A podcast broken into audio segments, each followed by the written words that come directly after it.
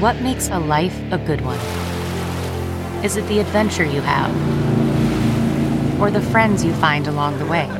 Maybe it's pursuing your passion while striving to protect, defend, and save what you believe in every single day.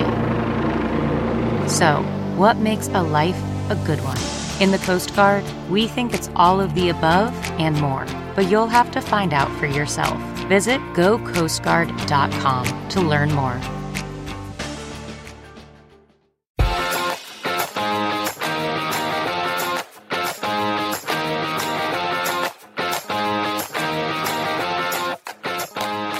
Everybody. It's the Bauer and Rose podcast, justthenews.com. You can find us Google Play, iTunes, Stitcher, wherever else you get your podcast, and our good friends at SiriusXM The Patriot, channel 125. Uh, welcome back, everybody. Bauer was, uh, again, uh, as we were about to start the broadcast, commenting on last night's, I guess you could call it a national championship uh, football game. It was more like Notre Dame against the sacred bleeding heart of. Uh, Yeah, the Little Sisters of the Poor.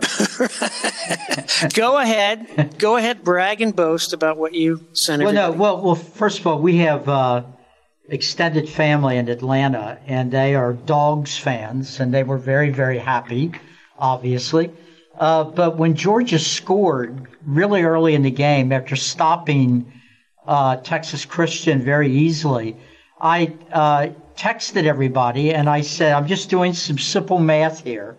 Now keep in mind that three minutes are off the clock in the first quarter. I said the final score is going to be 60 to nothing.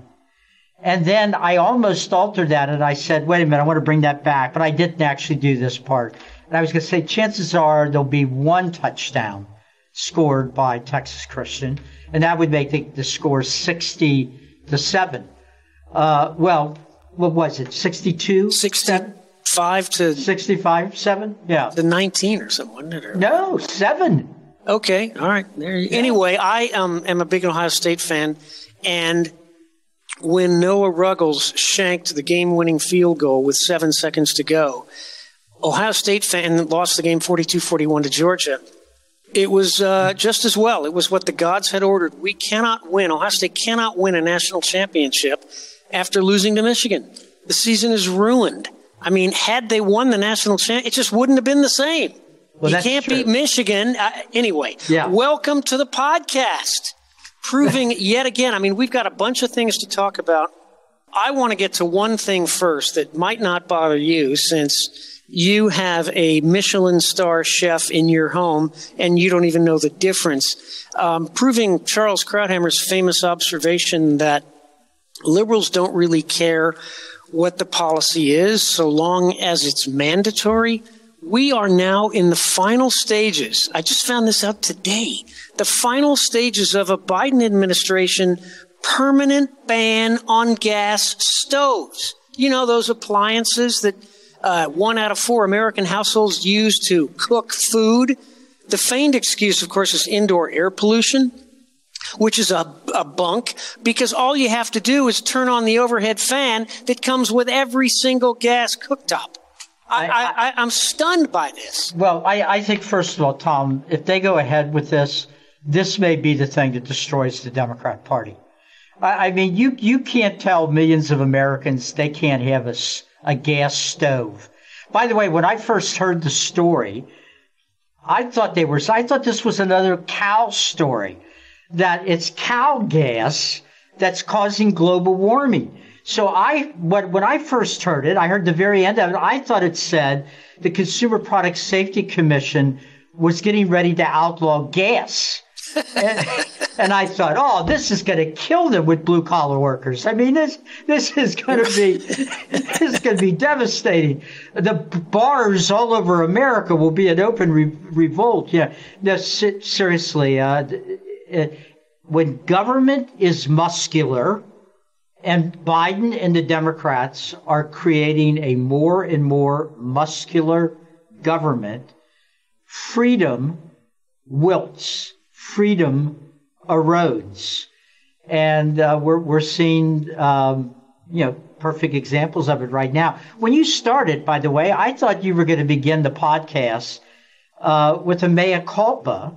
Well, uh, I'll get to the mea culpa, but this to me, uh, this I'm talking about overreach, you know, the low flow toilets. Okay, that's one thing. So you have to flush the one and a half gallon toilet six times to achieve the same effect that the other old toilets were.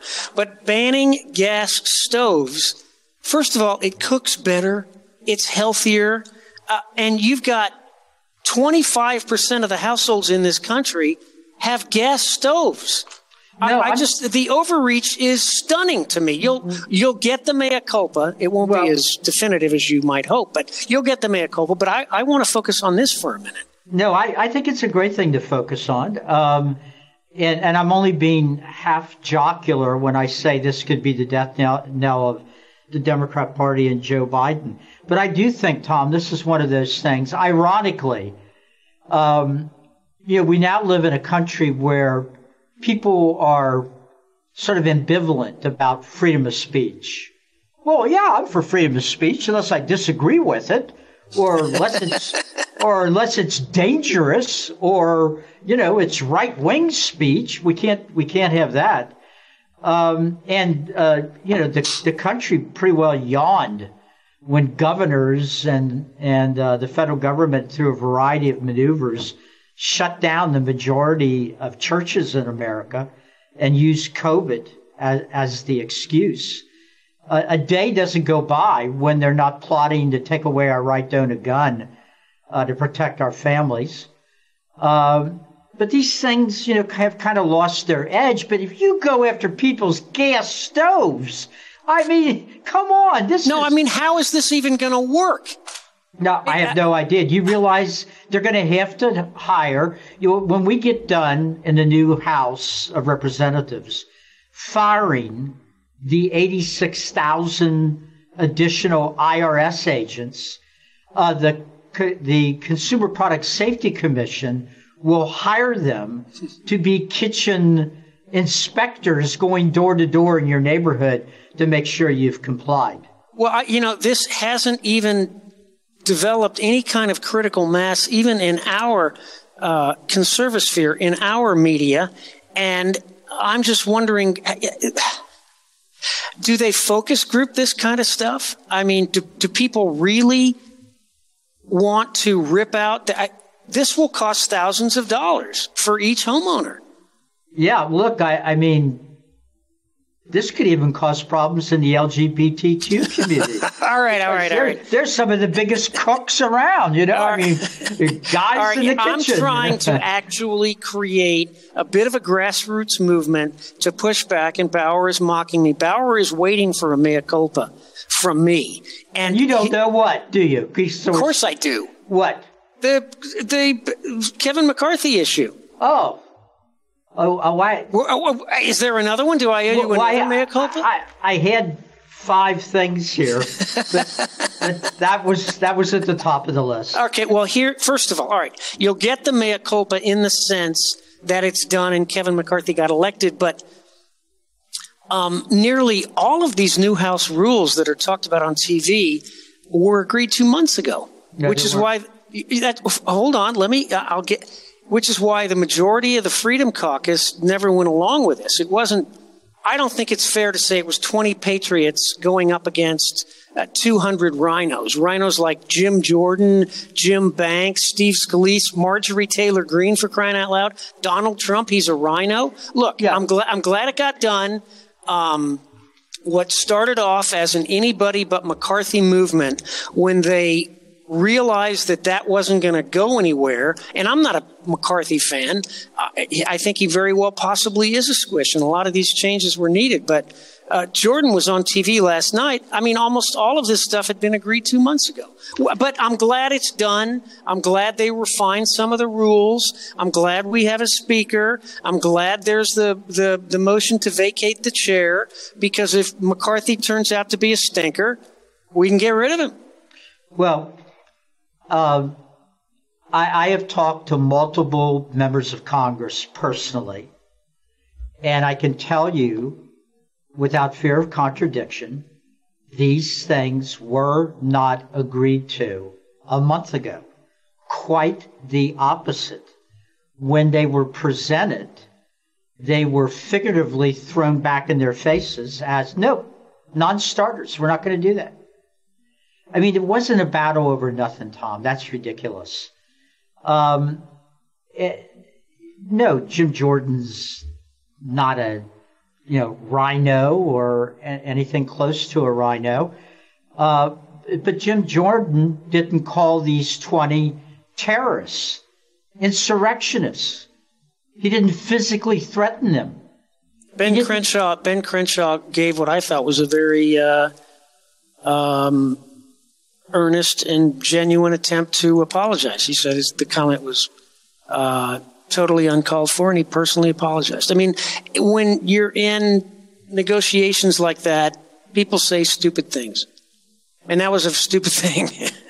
but well, what about what, what about all the people call? What about all the twenty calling everybody like Jim Jordan and Jim Banks who can any by any show, If you show me a quote by any of those guys in the twenty that called Jordan or Banks rhinos, I'll eat the sheet, sheet of paper. They aimed their fire at McCarthy and the party donor class, which, by the way, was burning up the cell phones of the 20, telling them they would be destroyed by the donor class unless they caved. I'm sure, fact, that's, I'm sure that's true. The, the fact of the matter is, Tom, that there's a reason that when the Democrats have even a minor majority in the House of Representatives, which is what Nancy Pelosi had, they, there's no stopping them. There is no stopping them.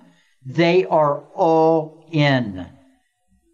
When we have a majority, uh, the, the excuses begin immediately.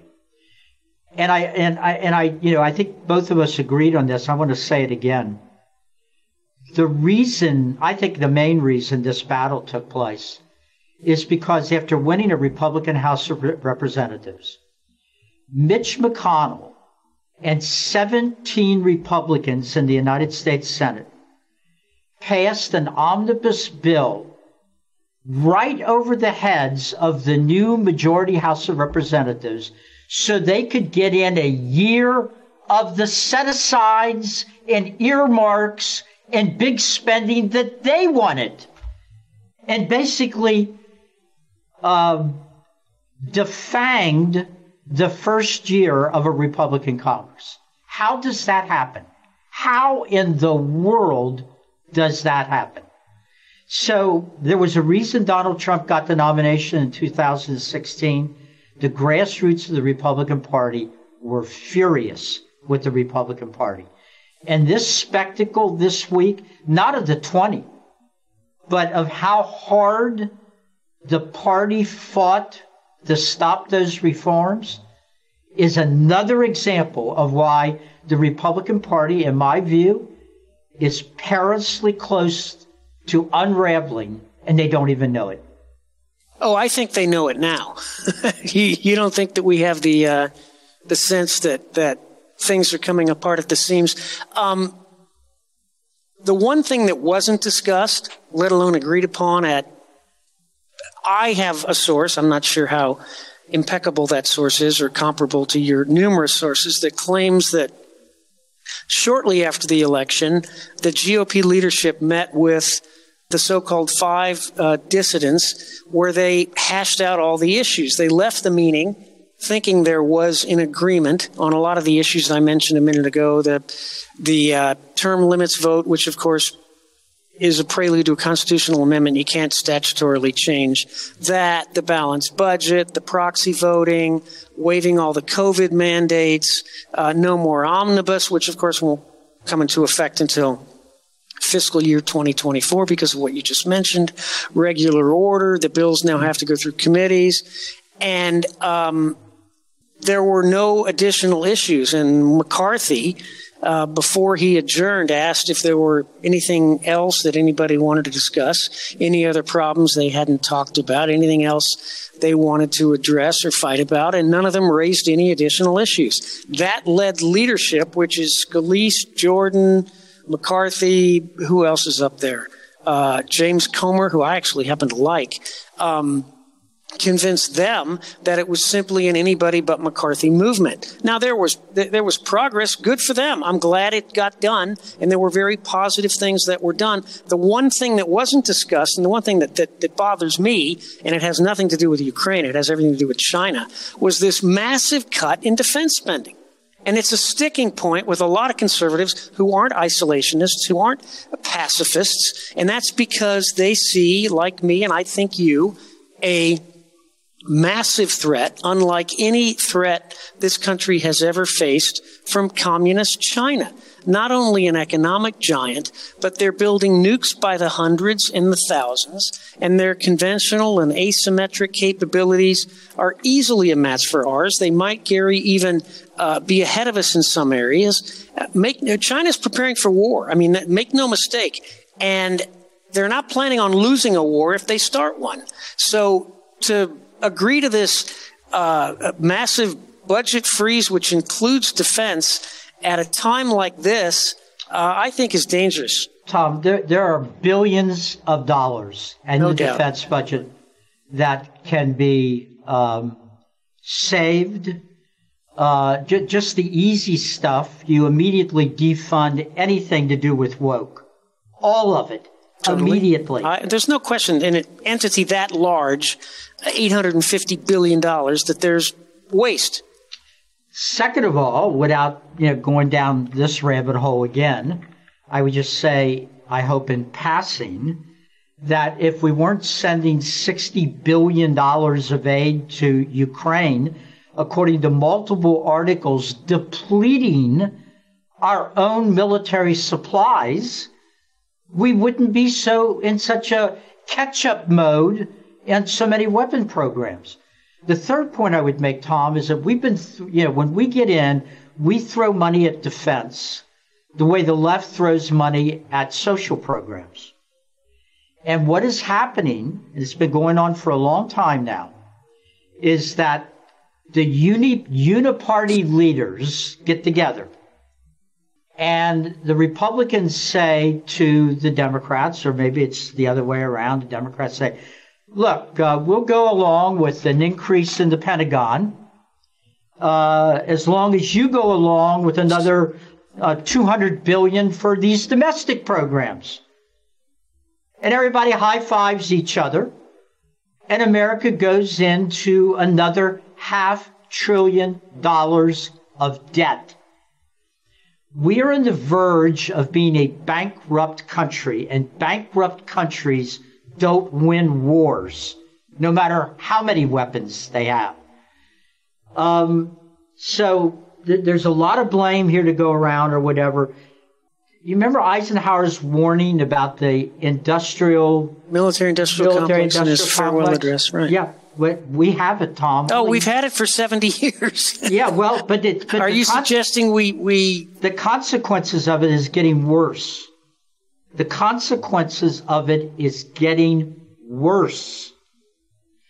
I, so, I, look, here's, here's a point I'll make on the Ukraine war, which um, might not be popular. It might be too uh, Machiavellian we have learned more in the last year about conducting successful asymmetric warfare than we otherwise would have known.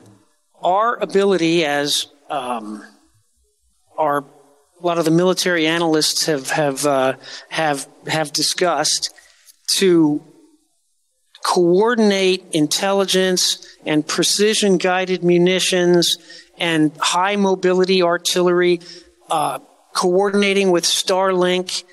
Um, it, it's just this war has truly changed the face of war, exposing what would be Western liabilities, Western weaknesses. The Russians, of course, are learning this as well. The Chinese are learning this as well.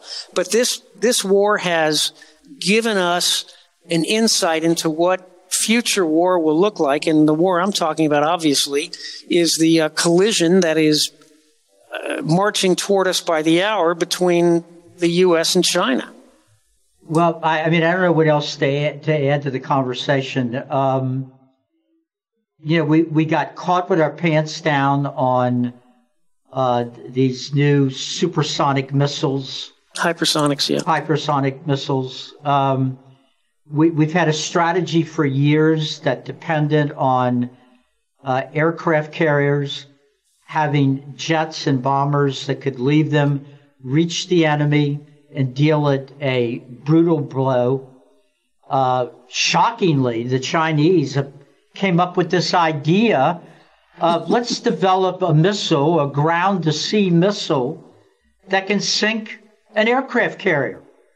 And let's have the at sea moving up to a thousand miles from the Chinese coast. Right, which is further than the range of our aircraft to leave the aircraft carrier, hit the target, and get back to the aircraft. So China has neutralized our aircraft carrier uh, uh, asset capability. Correct. Okay. So all that money all that money that we threw at the Pentagon, nobody over there, it didn't cross anybody's mind. Well, what's plan B when they develop a much cheaper missile than our aircraft carriers that makes our aircraft carriers obsolete? Well, the answer is Washington is sick. Its bureaucracy is sick. It doesn't know what it's doing. We've got generals sitting in the Pentagon that have 20 times more medals on their chests than Eisenhower did after he liberated Europe. And these are generals that, of course, lose wars, like our current uh, Joint Chiefs Chairman, uh, General Mark Milley. The I don't want to get too far into the weeds on this, but obviously the uh, area access denial strategy that the Chinese have tried to impose on us, push us out of the Western Pacific, get rid of us entirely, necessitates a dramatic change on our defense posture uh, to go from the surface underneath. I mean, we need massive submarine capabilities to cut China's lines of communication. But in any event, we're going to take a break because when we come back, we got far more exciting things to talk about. I want to get into this Joe Biden corruption story right? I mean, classified for thee, but not for me. You're listening to the Bauer and Rose podcast on justthenews.com and SiriusXM The Patriot, channel 125.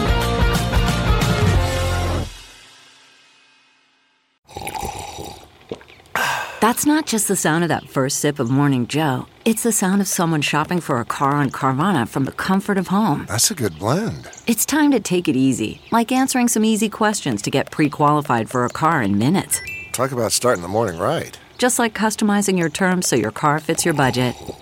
Mm-mm-mm. Visit Carvana.com or download the app to experience car shopping the way it should be convenient, comfortable. Ah.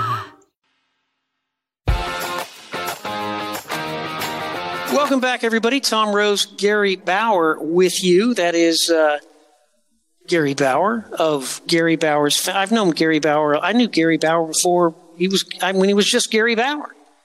Um, if you can, if you can imagine, I, can I tell a funny Gary Bauer story? I don't even know what that means, Tom. Can I? I, I, I this is this is before you and I became close. Um, Wait a minute, we're close. We're close. you were, this has got to be 98, 99. Uh, you were in Israel and you met with a group of um, American Jewish women from Hadassah, which is uh, the organization that raises money for the finest medical institution in the Middle East, Hadassah Hospital. And all these women, most of them, I would imagine now are with their maker. It was that kind of demographic. and I, I was there. I was publisher of the Jerusalem Post, and we were co-sponsors of this event. You hadn't yet announced, but it was pretty obvious you were running for president. And these women, before you got there, were very concerned. You know, does Gary drink? Um, no, of course not. He's an evangelical. So the waiter went around the room and all these old Jewish ladies are ordering, you know, Shirley Temples and ginger ales. And they get to Bauer and Bauer goes, uh, Give me a Jack Daniels. No, I did not. You're going to kill me with my evangelical supporters. I, I ordered a glass of wine. Okay, you ordered a glass. Okay, whatever it was. And then everybody starts changing their orders. All the women started changing their orders. So anyway, that um, that's the that's the Gary Bauer story I, I wanted to share. Apropos, absolutely, apropos, absolutely nothing. Um, so, what do you make? Of course, these ten classified documents were discovered at an office of the Biden University of Pennsylvania Biden Center, about four blocks from the White House. Back in November. So, in other words, the president knew he had classified documents in his private possession for two months. Now, um, we all know this because of the raid on Mar-a-Lago.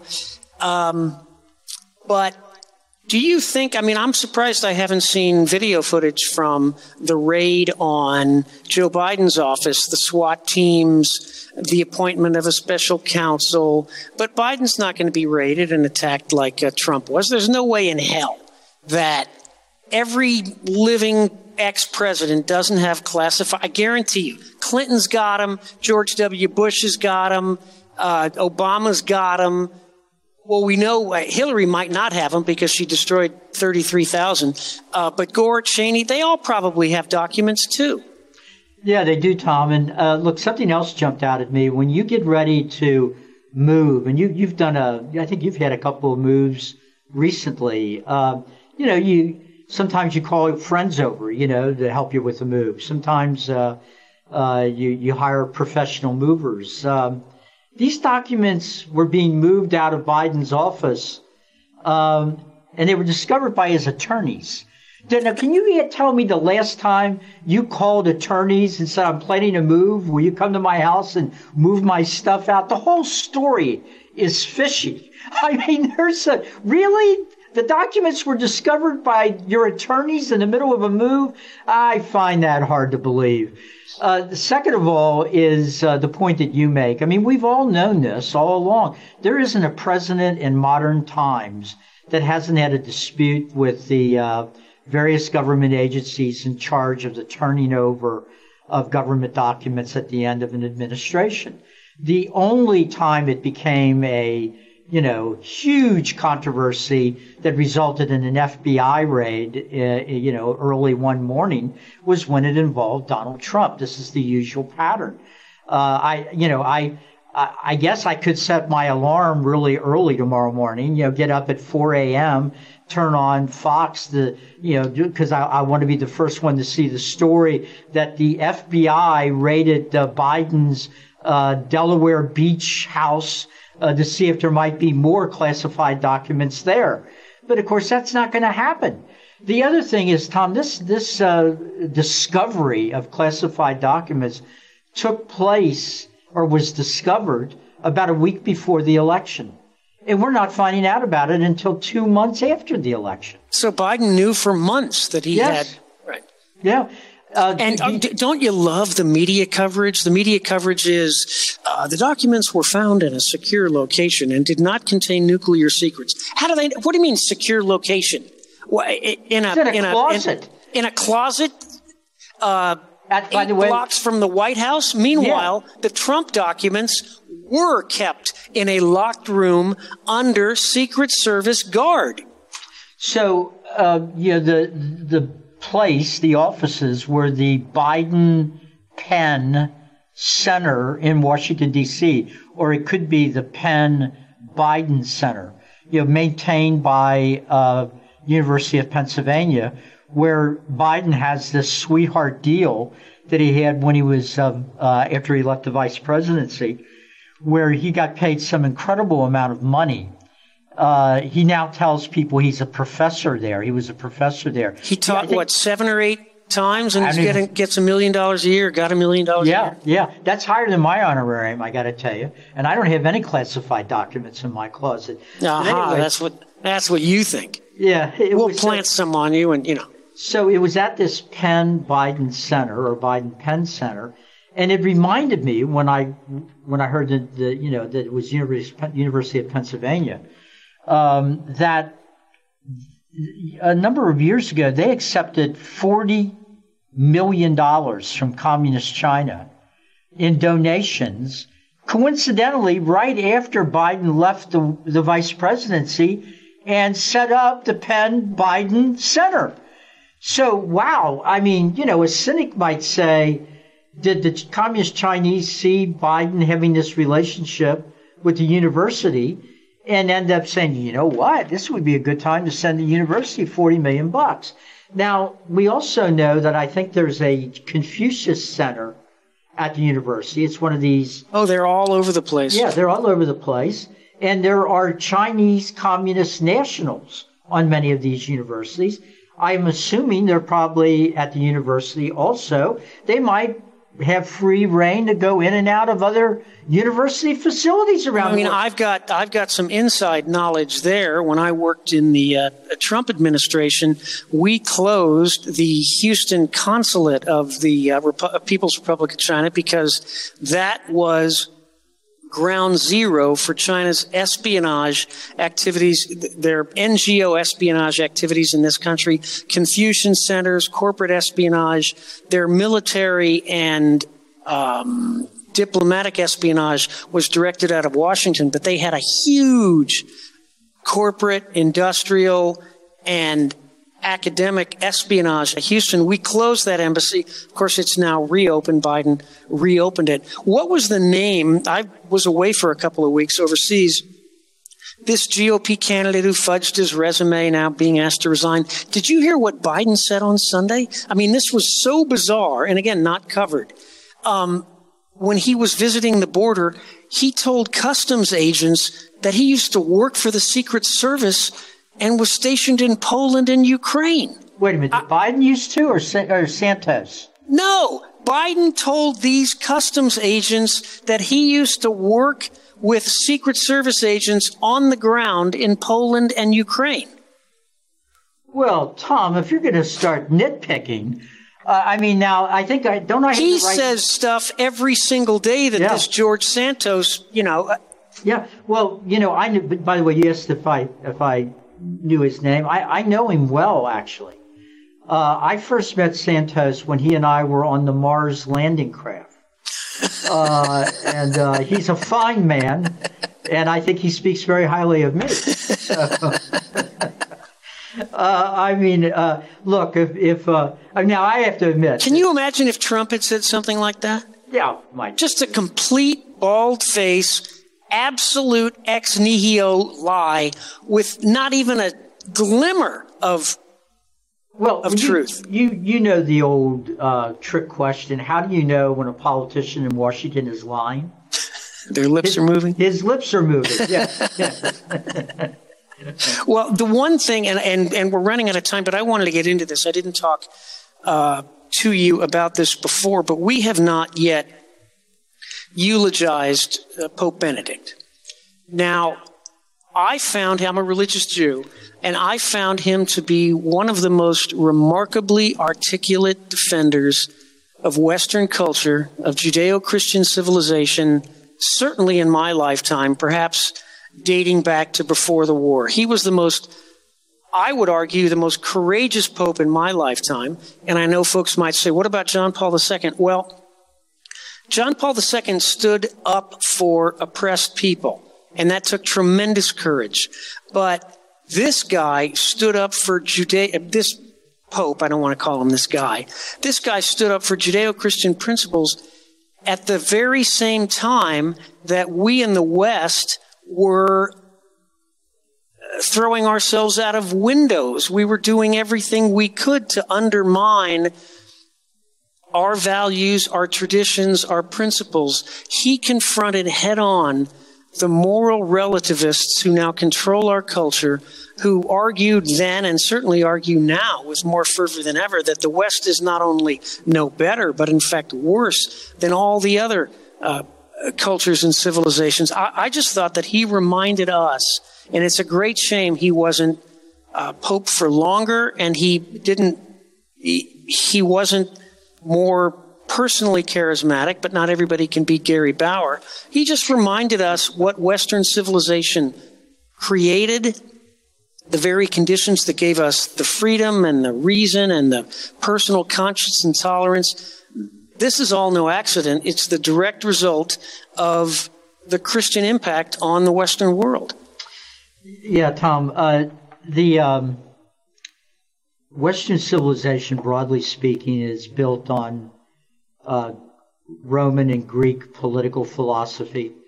Um, and, you know, even that's rejected by today's uh, barbarians inside the gate.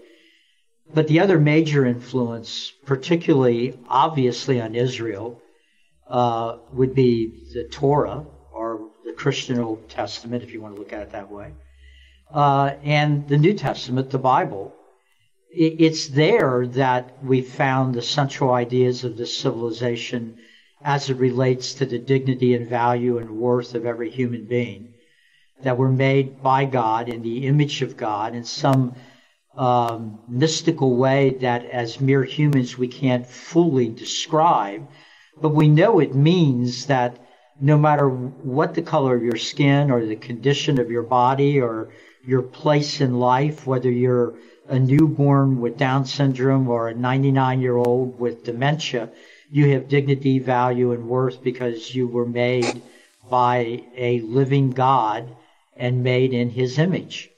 All of those things are under attack. All those things are being eroded.